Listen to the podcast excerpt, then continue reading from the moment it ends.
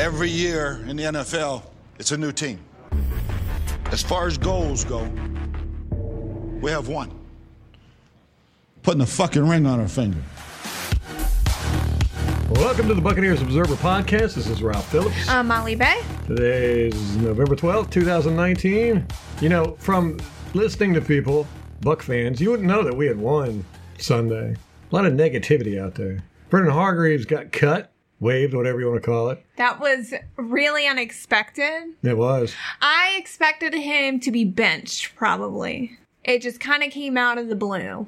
Something must have happened, you know, because he didn't seem upset after the game, and Bruce Arians didn't really talk about him much after the game. They said they were going to have a meeting with him Monday or Tuesday, I can't remember, and then next thing you know, he's getting cut. A lot of people are saying it's a uh, testament to how bad Jason Licht is because of the 2016 draft. Only one guy is left on the team. That's Ryan Smith. But again, you know, I'm I'm of the opinion that you know what good's cutting Licht going to do or getting rid of Licht going to do if you ain't got somebody better to replace it. Doesn't make any sense to me. People just get angry and they just they just want to punish people like you say all the time.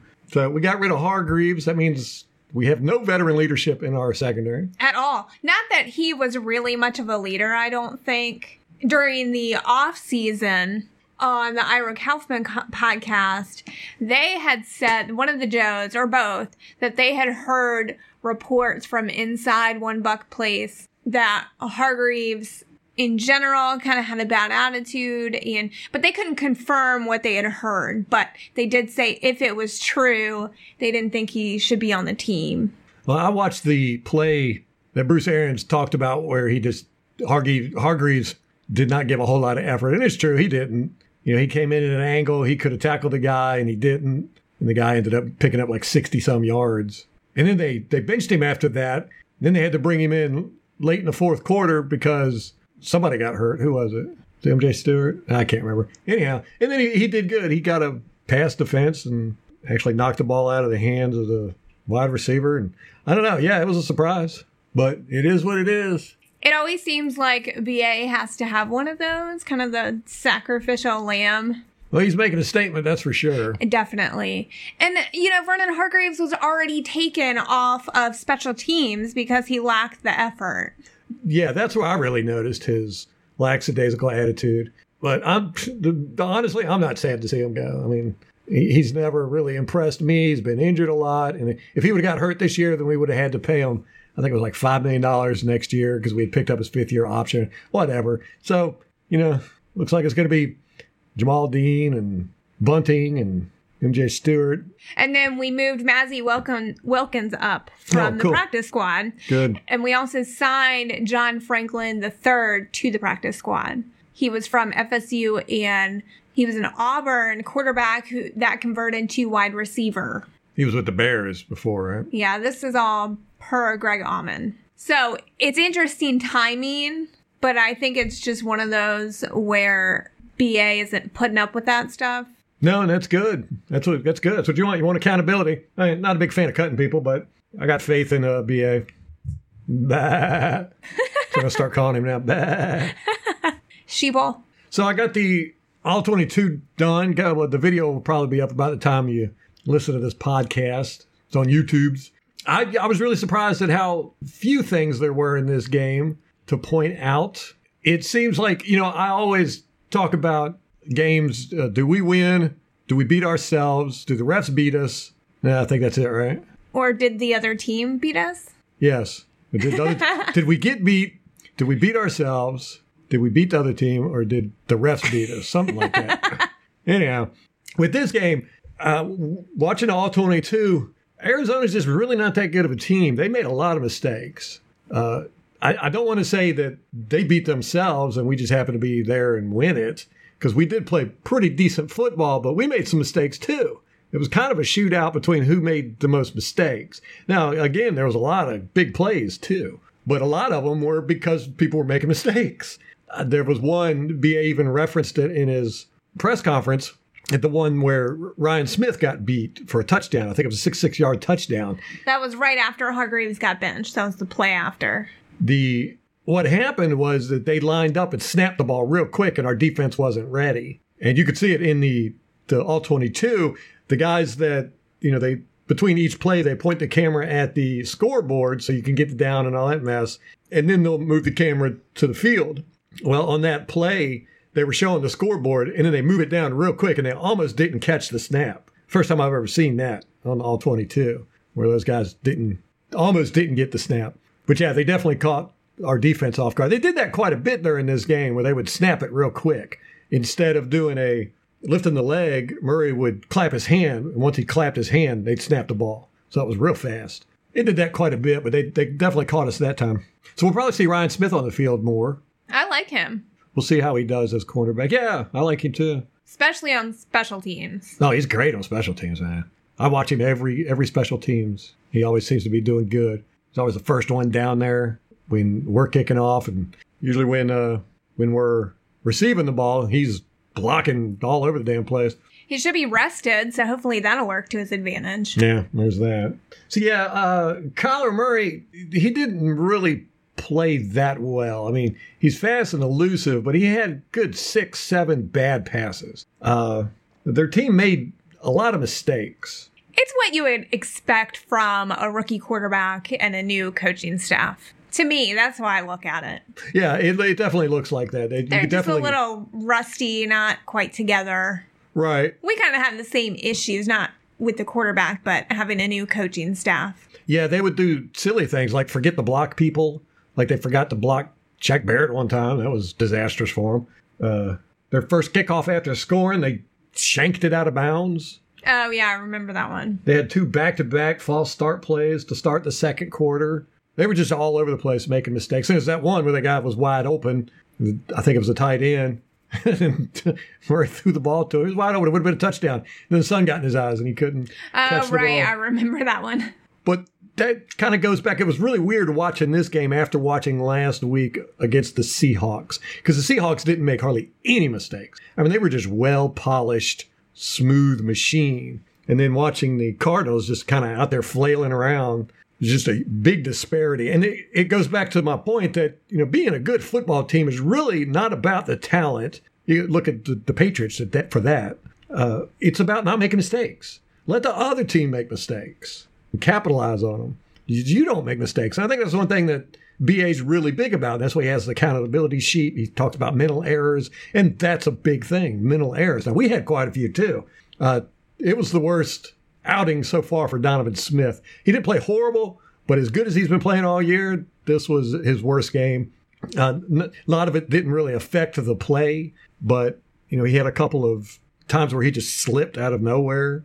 Uh, missed a couple blocks. A couple times he didn't block anybody. I think he got beat once or twice, but you know he did all right. But compared to, that, to how he's played the last four years, this was stellar.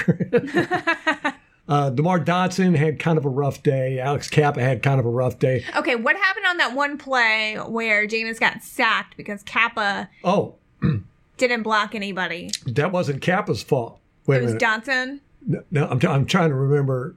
There was one where Dotson obviously got the play wrong because the whole rest of the line slanted left and Dotson went right. he went right, ended up hitting OJ Howard, who was trying to block Terrell Suggs. Terrell Suggs was able to get around both of them, but by Dotson not blocking left like the rest of the line, he left the guy, uh, I can't remember who it was, left him wide open and he rushed right in and sacked Jameis Winston. So I think that's the play everybody's blaming on Cappa, but it wasn't Cappa's fault. Cappa, everybody was blocking left. They were they were crashing left, and Dotson went right, left a big old hole. Your other left, Johnson. Other left. Uh, Rodney Gunter, number 95 on the Arizona Cardinals. He's good. I like him. Never heard of him before, but he's pretty good. He's a defensive end. Yes. Terrell Suggs had a good game. Actually, their front defense had a pretty good game. They were they were disrupting things, but Winston never wasn't really pressured that much. Do you want to go through the sacks? I, I don't have them written down. I- Okay. I, think I did a video on all four of them, but let me see. Uh, there was one where he stepped up into a sack. But Winston had a great day. He he didn't have any missed open receivers except one, I think. Wow. Yeah, that's that's been two weeks in a row. Uh, and the one he missed was Mike Evans running down the field with his arm up. Didn't we see that one on the broadcast? I don't remember. Maybe it's the week before. I want to say on that one, Jameis ended up scrambling and picking up first down on it. There. So, you know, it wasn't that disastrous. I really thought I would see more of that with this game. you know him not seeing open receivers, but no, he's he was pretty actually good with seeing when a defender was falling down or trailing a guy. A couple times I actually saw him move his head around, scan the field. but yeah, Donovan Smith, uh, he, he wasn't hustling as much as he has been all year. He wasn't lax by any means, but uh, the offensive line looked kind of confused out there. But they, you know, I mean, they still played great. They played average, if you ask me. They played average. They weren't above average like they have been, and a lot of that might be contributed to Arizona's front line, and they were they were pretty good relatively. Our defensive line, to Suh, once again didn't do much. He didn't look bad. He didn't do much though. Uh, Vita played well as usual. Suh did get a sack. Did he? Yes. I don't remember that. Uh, Barrett did very well. Barrett was all over the place, and he was tearing guys up. Uh, both tackles, tight ends, running backs. Barrett had that right tackle's number. He kept twice that right tackle. Justin Pugh, the right tackle or the left tackle? Maybe the right the tackle left tackle. was uh, Justin Murray. I can't remember. I want to say it was the right tackle, but twice I saw Barrett got him to false start. well, Barrett didn't do anything, but I think it was just the anticipation, like he was waiting for Barrett, and then he jumped a little early. Yeah, because Barrett was using a lot of speed on the outside, beating the heck out of these guys. He had one real pretty spin move, but Murray was getting the ball out fast. Uh, I think I think their speed is their strength on offense between Kyler Murray and then the tempo of the game with them snapping before we're ready. that's a good point. I think that really worked to their advantage. Kahzin Daniels was out there for a couple plays, starting about third quarter. I, I'm sitting there and I'm watching. I was like, "Who in the hell is number 41?" He was playing uh, outside linebacker. He was lined up on the thing, and I was like, well, "Who is that guy?" So I had to go and look. I was like, "Oh, it's Daniels." Oh, we darn! He didn't do much. Yeah. He was I- he was probably out there five plays. I don't know. I could I could look at Yeah, to be expected with JPP and Barrett healthy. yeah. You're not going to get much playing time with those guys out there. And he probably didn't have enough time to really get going with anything if he's only out there. Right. He got three snaps. Okay. What did I say? Five? Yeah. He got three. Uh, Murphy, Bunting, Whitehead, and Lavonte David all played 100% of the defensive snaps. All David had a really snaps. good game. Yeah, it was all right. It was, it was pretty good. That strip was great. Yeah. Devin White played 97% of the plays. He had 65 plays. Shaquille Barrett had 64 of the plays. That's 96%. Jason Pierre Paul played 91% of the plays. Suh played 79%. Hargreaves, 64%. MJ Stewart, 58%. Adams had 52%. Where is Vita Vea at? Oh, here. Wait a minute. No, that's on offense. They don't have Vita Vea on defense. Well, maybe it's both. What's this heading? Okay. Yeah, so he had he played 73% of the snaps. Huh. And Suh had 79, so they're not that far off. And then Vea Yeah, had Suh played four more snaps than Vea. Vea had the three snaps on offense, Yeah. so four percent of the offensive play. Yeah, he flipped a guy on that that play where uh, Barber scored the touchdown, the game-winning touchdown. Some guy tried to like jump over the pile, and Vea just flipped him. Well, he was a running back in high school. yes, yeah. I mean, he's very quick, very fast. He can't jump for crap. He did end up batting a pass though. He, I Well, think he. Kyler Murray's so tiny. Right, I think I think Vita, Vita got off the ground maybe six inches. Seriously, and and he's got those short arms too.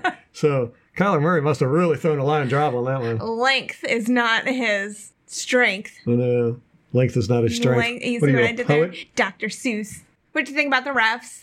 They totally effed the Yeah, they Cardinals. robbed, they robbed the Cardinals on that last play. really did. It was sad to see. I, I didn't really notice a whole lot. You know, there was some holding, especially on Suh. It seems like Suh gets held a lot, uh, but nothing, nothing that I recall where I went. Uh, you know, oh my gosh, that was how did they miss that, or that really affected the play. Uh, there was one uh, JPP got held. The guy, I think it was uh, DJ Humphries, actually had him in a bear hug wow. at one point, but they didn't call that. Just two old friends getting together. Yeah, and you know they called intentional grounding on Jameis Winston that one play, and I went back, of course, and every time, you know, I read the intentional grounding rules, and it, it's very, it's way too subjective, way too subjective. And but one of the qualifications for it to be intentional grounding is that the quarterback must be at an imminent loss of yardage. He's going, you know, he's either in the, in the grasp of somebody or he's about to get hit. Well, in that play where uh, Jameis Winston got the intentional grounding call, he wasn't about to get hit. I mean, there was a defender coming at him, but he could have easily dodged the guy or whatever, you know. And, and Jameis Winston just threw it, and he threw it out. It was supposed to be a screen pass, and I can't remember who it was, Barber or Jones. I think it was Jones, Ronald Jones. Didn't go out for the screen pass. He stayed in and blocked instead. So, you know, that one was one where I was like, yeah, they really shouldn't have called intentional grounding for that. You don't think they should ever call it? No, Except on Drew Brees. Except on Drew Brees, yeah. Drew Brees is the antithesis of the reason why they have the rule. He will be, you, there will be three guys on him. He'll be falling to the ground and he'll just throw the ball. At the lineman's feet. Yeah, and they never ever call intentional grounding. It's, it drives me crazy with him. That's just one of those rules that they need to, if they're going to have the rule, and I can understand why they would have the rule, but if they're going to have the rule, they need to make it more precise. It's just way too subjective, way too subjective. And there's too many parameters. Yeah, right. It's one thing when You're you're, inside, inside the, the- pocket, inside right? the pocket, or outside the outside the pocket. pocket. So then you've got to determine, well, where were you? So which rules apply? It's it's too much. Yeah. They have a hard enough time with pass interference. Oh God, I know. yeah, Hargreaves got called for pass interference uh, in the fourth quarter when Arizona was driving down the field. I don't know. I couldn't see it, but maybe on replay it was there or something. I don't know. But that's that's probably what really set Arians off. That was like he's he was like I'm done with this guy, you know, because here it is. We had the lead. We're trying to keep Arizona from moving down the field and scoring, and then he gets this big pass interference call on a third down. You know that would have ended the game, but he got pass interference. So maybe that was the the straw that broke the camel's back, or the camel that broke the straw's back. One of the two. OJ Howard had a bad day blocking. I think it was about four or five times where he just he just showed no effort in blocking. I don't think he wants to be blocking anymore. They are using the tight ends in more blocking situations than receiving. I feel like like where has Brate been all season or OJ? Yeah, Brate wasn't out there that much. Uh, let me see. Cameron Brate was out there for 15 plays. It just seems like OJ and Brate in Koetter's offense, they were pass catching tight ends, and mm-hmm. BA is not using them that way. That's their strength. So to me, I'd like to see them out there more. Of course, those plays are more exciting than seeing a tight end blocking. Like you're probably not even going to pay attention to Right, yeah, tight end people. blocking. So of course, most people would prefer that they're out there catching passes. But Well, the OJ Howard was out there for 99% of the offensive plays. He was out there for 82 plays. There was 83 offensive plays, 67 defensive plays. wow, All of our offensive linemen were out there for 100% of the game. Uh, but yeah, we've been doing that all year where we use the tight ends more. But now we've been using Josh Wells in for an extra blocker whenever we go to those jumbo sets. Uh, that's probably because what's his face is out. Auclair. But yeah, OJ just looked like he was not into the blocking at all. he probably wants the passes. Yeah. Get on a highlight reel, get your numbers up. Mm-hmm. Yeah, because you know he's getting help from fantasy football owners everywhere he goes. How come you ain't catching them all? And knowing that the New England Patriots inquired want to do there, No. Yeah. and that's what he would have been doing there. Yeah. So uh, the Cardinals, man, they didn't play that well, but we beat them. A win's a win. There's no asterisk there. Yeah, I mean they didn't play horrible, but they played about what you would expect. Maybe a little bit better than what you would expect, actually.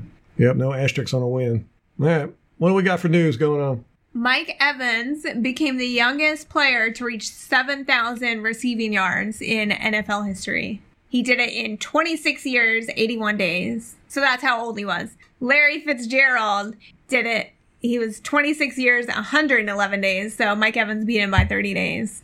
Yeah. While he was playing. Yeah. So that was pretty cool. I always like to see Mike get some accolades. Our December 21st game, week 16, has been moved to Saturday at 1 p.m. That is so weird. Yeah, it's very strange. It was flexed. It's not even like it's the last game of the season. I could see it on week 17, maybe. That's the one against the Houston Texans. Right. Is that a home game? Yeah, that's a home game. Maybe it's, I know it's, I don't know. It's very weird. The challenge that BA did the last one where he didn't have any more challenges and he threw the flag anyway, and everyone's like, oh, BA, you're so stupid. Mm-hmm. He came out and said that he did it on purpose because he wanted to make a point that Marvin Lewis did it and it worked out. Yeah, did it against us. Yeah. So that was BA's. They actually won the game because of it. Right. In that case, it was inside the two minute warning Right. and it's forced the clock to stop and then they ended up reviewing it. Uh, yeah, I understand Bruce Arians' thoughts behind that. He wanted it. He wanted everybody to see that he was right. Yeah. You know, uh, didn't want the rest to get away with it in everybody's mind because if he wouldn't have done that, they wouldn't have replayed it and they wouldn't have shown it on the big screen. And you know, he basically gave everybody time to watch it and go, "Oh yeah, Kyler Murray was down."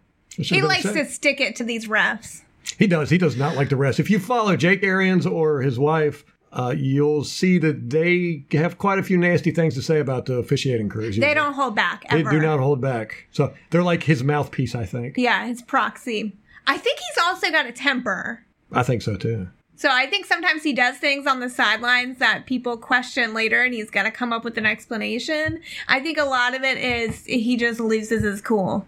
I don't know. I don't know. He's just not the kind of guy that. I mean, he says it in his book, and I've seen it throughout all of his press conferences. He just doesn't bullshit. You know, and I think that I mean, I'm not saying that he's bullshitting. I'm just saying that he gets hot on the field sometimes and makes some impulsive decisions. well, if it would have cost us the game, boy, people would have been furious. Yeah, absolutely. yeah. So, uh, Atlanta Falcons. At least I guess it's Atlanta Falcons. No, okay, it's not Atlanta. What? It's not the Falcons. The NFL is arranging a workout and they're inviting all the Oh. NFL clubs. It just happens to be held in Atlanta Oh. for Colin Kaepernick. I know the way that Colin Kaepernick's tweet worded it, it sounded like he's going to work out with Atlanta, but that's not the case. He's working out in Atlanta and it's going to be like a workout and then an interview with and it's open to all the NFL clubs. Now, let me ask you how many NFL quarterbacks get a workout specifically arranged by the NFL league? Now, here's the problem I have with that. I don't think it is specifically arranged by the NFL League. I think this is Colin Kaepernick talking out of his ass. Saying that it is. Well, but other, but no, others have tweeted it. Well, I know. Adam Schefter. Earlier in the day, Uh-huh. He his representatives had said that they were holding tryouts and inviting the NFL teams to come. This was this was early, much earlier in the day than his tweet. And the uh, you know then what a couple hours ago they say he, he puts this tweet out saying that the NFL league office reached out to them about a workout in Atlanta. So they're framing the narrative. Yes, I think they're telling me? there. Well, anyhow, my point being, I wish the Atlanta Falcons would pick him up. I know, me too. I agree. There's uh, this is probably one of the most heavily debated points in the NFL currently. Can Colin Kaepernick play? No, And I think I mean, both yeah, he- sides are like God, please, very eager for him to get a job somewhere so this can be settled. Yes, please, somebody in the NFL hire this guy. Preferably somebody in our division, the Panthers, the Saints, the Falcons. Some- Somebody, please hire him so he can blow your team apart and suck at the same time, just like he did the 49ers. Uh, You know, he hasn't played in three years. There's Yeah. no way he's in look how shape rusty guys are. after just a Not- couple weeks. Yeah, exactly. Three years? Please, please let an NFL team pick him up. here's my main issue with him. It's not the politics. It's not even really his playing. It's that he tore the San Francisco 49ers locker room apart. Yeah, that's that's what does it. That's what And gets me. it wasn't the protest. That was No. not what it was. no, is he he cheated on Aldon Smith's well, girlfriend? supposedly they were broken up. Well, same difference. I mean, if In you're any you don't date somebody's Yeah, you're Girlfriend. you're banging your teammate's ex girlfriend that he recently broke up with. They got into a fist fight at practice. Yeah, it's funny that nobody ever talks about No. that. It's always about his politics. That's the reason. No, the guy destroyed the 49ers. I, I mean, mean- it was Jim Harbaugh left the NFL. because of this mess. You know, because I mean, Kaepernick, you just don't. You don't. Nobody ever does that. You just don't do that. You don't. Especially the leader of your team, your quarterback. Yeah, you're going to steal because that's what happened. He he stole Aldon Smith's girlfriend, Right. and you know, Aldon Smith went crazy after that. I mean, he was crazy to begin with. Well, then he, got just- a DUI like right after, Mhm. got arrested, got cut from the team. Which to- you can say that's Aldon Smith's choice, and Yeah, it would be yeah. perfectly valid to say that. But that doesn't help when the leader of your football team is dating your ex girlfriend Yeah. that you had a falling out with that you didn't you don't appreciate him dating your ex girlfriend. Let's put it that Right. way. And then you fight at practice over it. So, yeah. And word was that it divided the locker room. Some people were on Cap's side, some people on Aldon Smith's side. hmm So that's why I wouldn't want him within three states of my locker room. Well, I would. Uh, Louisiana, Georgia, and North Carolina. I think are all perfect places for him to go. Perfectly suitable. you know, we have to pat ourselves on the back, which we do all the time here. Uh, we called that Cam Newton would not last the season. Yeah, but we also said that they were going to implode. Oh, that's still possible. I mean, come on now.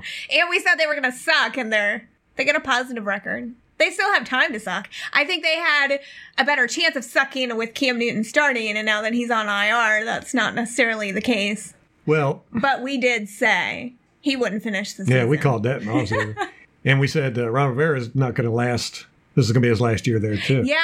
But if he We'll pulls this see, out, yeah. I'll be impressed with the guy because this is what the second or third time he's been on the Yeah. the chopping block and Yep. has pulled through. But I don't want to see that happen. I really want to see him crash and burn. They still could. Atlanta looks like they're going to have a whole new everything next year. It'll be Dirk Koetter. I'm sure. I'm sure it will. oh, I want it to be Raheem Morris. He is like a coach killer, that Dirk Koetter. They're Koetter, the coach killer, You would never, never hire him as your offensive coordinator. He's going to take your job. And then be a mediocre head coach.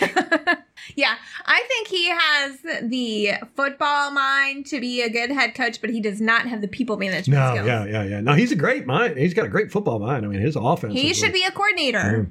Although our offense is actually better than the which that's what I said when we were going to get Bruce Arians. I was like, there's the only person, only coach I know that could do a better offense than Dirk Koetter was Bruce Arians. Yeah, we've got some semblance of a run game. yeah, that helps. but I'm, I'm pretty sure we're scoring more points. We're more points per game, more yardage. You know, Jameis Winston is on record to get almost 5,000 yards this year. Wow. Yeah. Two Tampa Bay receivers. Hmm? Oh, yeah, you're funny. well, I you figure Mike I Evans is going to have 2,500 of those yards, and Chris Godwin's going to have the other 2,500. I think I think those two have. Uh, uh, Greg Auman had, had tweeted it out that, uh, that they have like a 850 yards, and then the next closest is Perriman with 75 yards on the season. Wow. Yeah, we can not get that third receiver spot clicking. Man, well, you know, you got a guy like Mike Evans and Perriman. You just You throw it to him. third- Yeah. He'll be covered with four guys, and they're, they're still going to have a good chance of catching the ball. Yeah. That one catch of Evans made was just spectacular. He jumped like 12 feet in the air. It was a beautiful catch. Is it in the video? No, I don't do highlight plays. I would, I'd love to. I'd love to do highlight plays with music and everything, but YouTube is so, you know, used to years ago, you used to be able to do that, but now, you know, they'll kick you off YouTube for doing that stuff. Copyright infringement or whatever. Jameis Winston has thrown for over 300 yards in four straight games, becoming the first passer in team history to accomplish that. Rick Stroud information. I think if Jameis hadn't had those really abysmal, awful games, this might be one of his best seasons, you know? I mean, th- those games were so bad, they've just overshadowed all the good stuff he's done this season. He's really just got to pull out the rest of the season. Just play like he has the past couple weeks Yeah, fine with me. absolutely. Calm, relaxed, not making a whole lot of mistakes. We'll see how it goes against New Orleans next week or this week. We've got to win that New Orleans game. We've got to. This is a make or break game. Ralph did a playoff calculator, which y'all thought I was joking when I said you're gonna really think we're delusional when we're three and six and we're still talking playoffs. But Playoffs. here we are. Yes, well, you know, if we beat the Saints, there's a good possibility. I know this sounds stupid. But there's a good possibility we can take the division. but if we don't beat the Saints, we're out. I think mathematically we'll be eliminated.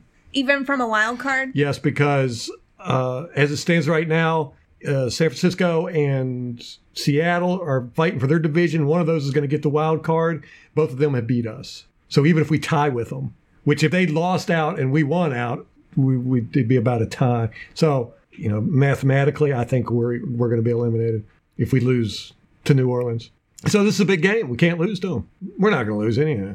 We're going to beat the mess out of them. Are you gonna put money on this one? You know I am. I made twenty dollars last week. From what? made up made up for the 3000 i've lost all year. Alrighty uh, that's going to wrap it up for us. Stay tuned at the end of the podcast. We're going to have the latest press conference from bruce arians.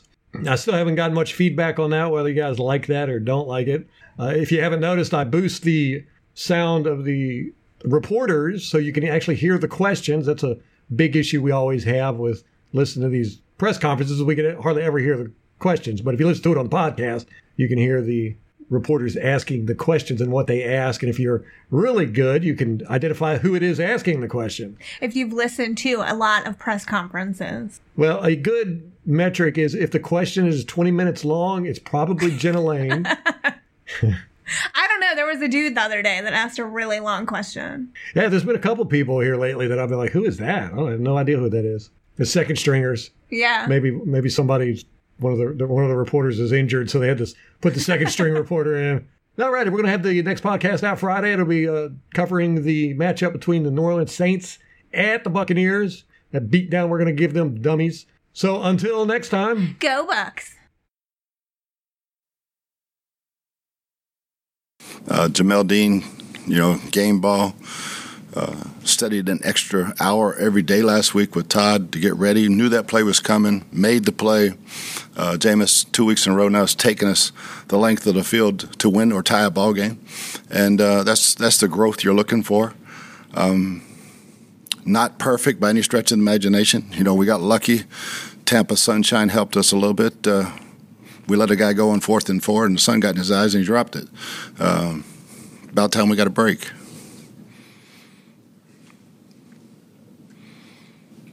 Can you talk about um, you know that two minute offense and, and, just how you judge a quarterback by you know it was also the end of the half, which was really two weeks in a row. Yeah, yeah. I mean, we we've been we've been outstanding at half all year. You know, last week with 40 seconds, this week with a minute, and that that touchdown was huge after we gave up one. You know, and take that lead back for the half. To me, that's how you judge NFL quarterbacks. Can they play in that situation? You know, forget to rest. Can they play in that? And and right now, Jameis, I don't know if anybody playing better in two minutes in the last three or four weeks. What's the key to that for him? What is it? I think it's confidence, knowing what you're doing. First of all, trusting the guys around you, putting in the time to know what you're going to see. All right, and uh, is this team a blitz team? Is it a cover two? What, what do they doing two minutes? Are they a Tampa two team? You know, uh, so have some pre conceived notions of where this ball might go in two minutes. Um, I think the running game really helped. We popped Peyton out there, you know, and uh, can't say enough about Peyton in that fourth quarter. I thought he had a great fourth quarter. That touchdown run wasn't as easy as it looked, even though Vita did knock down three guys. I actually watched Vita's high school running back tape today, just in case. It's pretty impressive. Bruce, uh, you can laugh about it now because you survived it, but in terms of the, the no risk it spectrum, where does going for it on a fake punt with a double reverse flea flicker? Well, first of all, there's no such thing as pass interference in punt formation.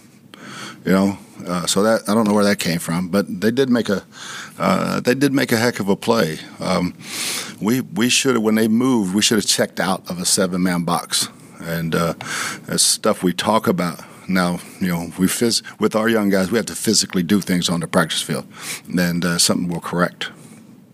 Coach, the two turnovers that the defense forced, they both happened in the red zone after the offense turned over the ball. So, what does that say about the mentality this team has to never give up on a play, even when their their oh, backs are against the wall? Can't say enough about our sudden change defense. I mean, we were three out of four, and um, I think Lavonte's play turned the whole game. You know, uh, we turned it over he takes it away, and that's a play probably four guys can make in this league, and he's he's obviously one of them. Uh, then, you know, the second one when Jamel makes that interception. So, yeah, I think when you turn it over and people start, we take it back. It's huge, huge confidence builders. Coach, you talk about the, the growth of your team and your first two wins. The last game-changing play was made by the defense in Carolina mm-hmm. and also in LA when uh, Ndamukong Suh picked up the ball and runs it back. What about yesterday when your offense is the side that actually makes the last game changing play? Yeah, I, I, think, you know, last week and this week, um, our offense did what it took to win the game. You know, uh, we, we, we got to where we needed to in Seattle. Um, I think had we won the coin toss, we'd have won the game, but we didn't. So it, it, I it just say with the growth of the offense, you know, when when you start averaging up in the high 20s in points, you're doing something right and defensively we got to we got to start, and we have. You know, this this is the first one where we play a little bit better.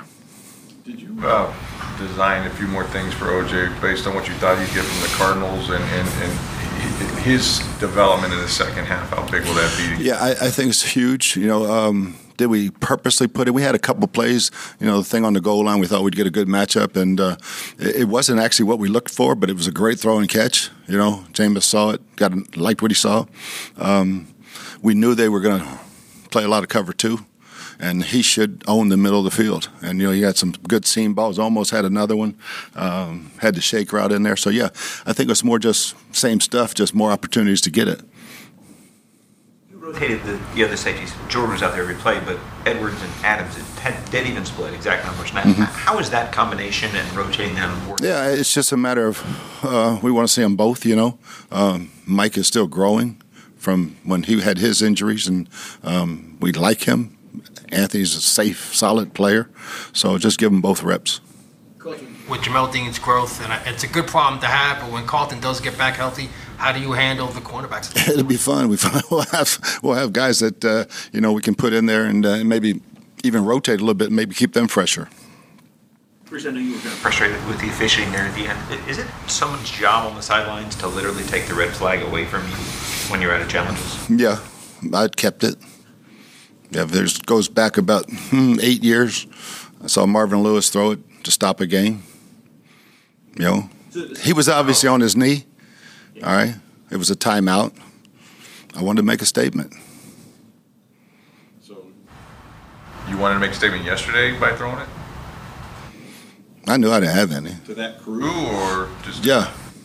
the same crew that? No, this was we had them Carroll's kind of doing the same thing in terms of yeah. making challenges just to just to prove a point or show mm-hmm. a point. I mean, I I still thought we should have won the pass interference on MJ. I mean, um, but we we obviously didn't. But uh, you know, when things are going in a game, there's only some certain ways to get point across, and uh, it could have cost us. You know, losing a timeout, but it wasn't a penalty. So so that doesn't what forces the crew to come over and talk to you, or? Uh, no, it's just when everybody sees it on the jumbotron, and you you you guys watching this, yeah, yeah. all right. Let's pick let's pick it up. Talk about um, you know Lavonte's play. Obviously, mm. it's been one thing. He's been he's been very solid. Um, what he means, you know, you talk about leadership a lot.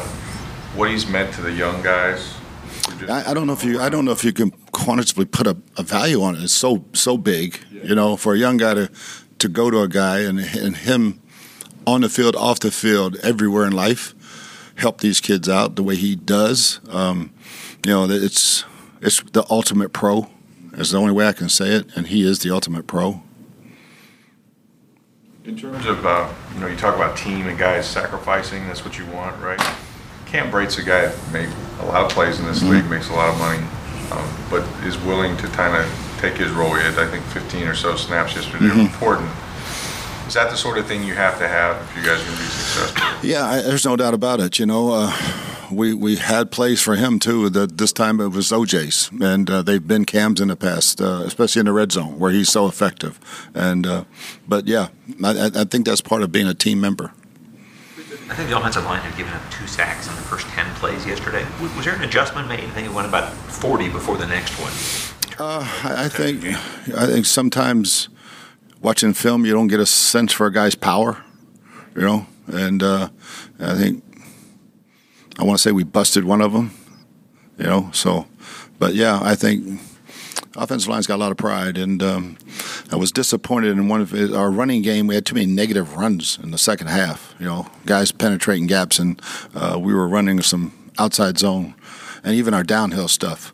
You know, um, we were using Josh Wells as a tight end, and uh, and he got beat. So uh, th- that part was a little disappointing. You know, so much of this year we started even with you being hired as being a referendum on Jameis. You know, what, what happens after this year um, how do you evaluate that? Is it the two-minute stuff like you mentioned? Um, you, have you made a decision as to whether or not he should be the quarterback going forward? How do you look at that? It's an ongoing process for me. You know, every, every the, the good, the bad, the ugly, you put it all together. Um, two minute is huge. When you can take your team at the end of the half and go get a touchdown in a minute, end of a game, You know, uh, we didn't do it in Frisco, but now we've done it for a few weeks. You know, uh, you don't really want to get that situation in your first game. You know, but uh, yeah, so I see that growth. I see him throwing balls away. You know, um, first the guy made a really good play on the first pick. You know, I think we could maybe run a better route, but that was where to go with the ball. You know, same thing with the second one. It was just so I, I just see growth. I see growth as a leader. I see growth as a quarterback. Sacks, that's Yep, part of it. That's huge. It's a big part of it. Stays second and ten, not second and eighteen.